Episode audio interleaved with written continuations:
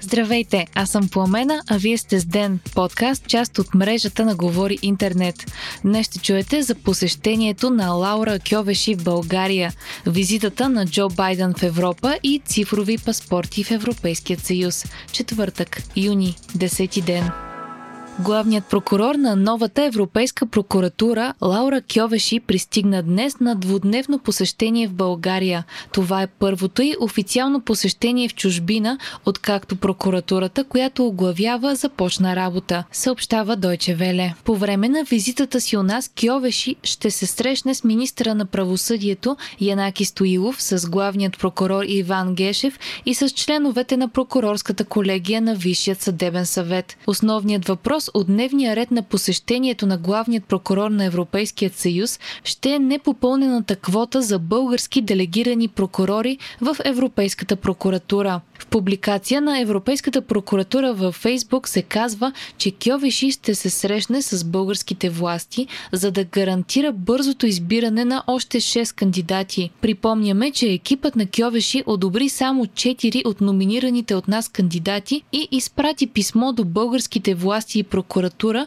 че очаква нови предложения. Посещението й е особено важно предвид политическата ситуация и сериозните обвинения в корупция на лица свързани с политически партии у нас, както и санкциите от САЩ по закона Магницки. Визитата на Кьовеши съвпада с трети ден на протести пред съдебната палата с искане за оставката на главния прокурор Иван Гешев. Очаква се утре Лаура Кьовеши да даде пресконференция.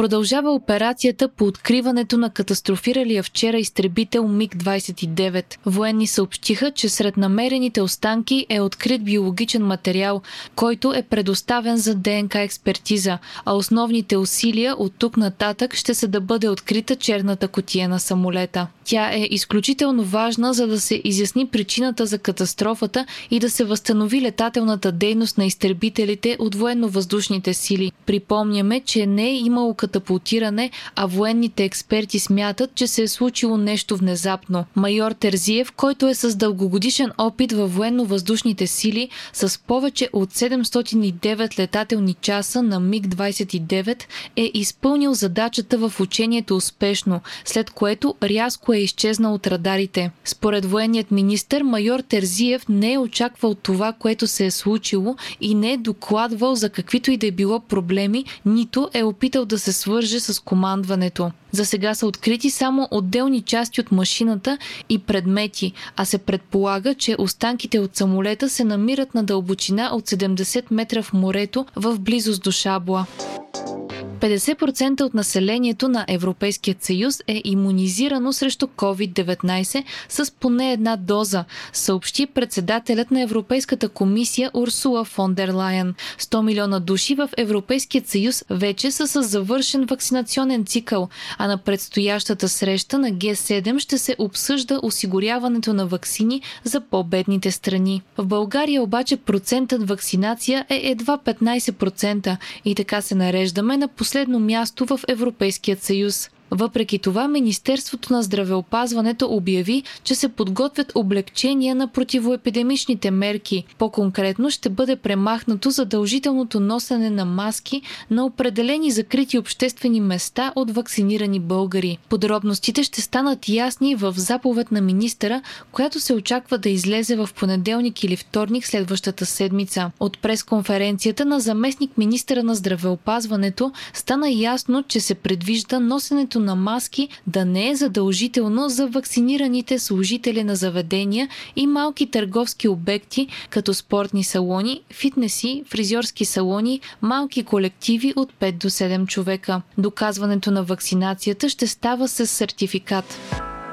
САЩ ще изпратят 500 милиона дози от COVID-ваксината на Pfizer на 100 други държави, съобщава Нью Йорк Таймс, позовавайки се на вътрешна информация. Дарението идва точно в началото на посещението на президента на САЩ Джо Байден в Европа и според анализатори е опит щатите да възстановят лидерските си позиции и външните си отношения. Днес бе началото на първото официално посещение на президента на САЩ Джо Байден в Европа. Байден започна визитата си, отправяйки съобщение към Русия пред близо хиляда военни и семействата им в британска военна база. Президентът на САЩ каза, че не търсят конфликт с Русия, че искат стабилни и предвидими отношения, но че САЩ ще отвърнат ясно и по смислен начин, ако руското правителство предприеме вредни действия. По време на 8-дневното си посещение в Европа, Байден ще присъства на срещи на Г7 и НАТО, а след това ще се срещне и с президента на Русия Владимир Путин. Байден е заявил желанието си да възстанови трансатлантическите взаимоотношения,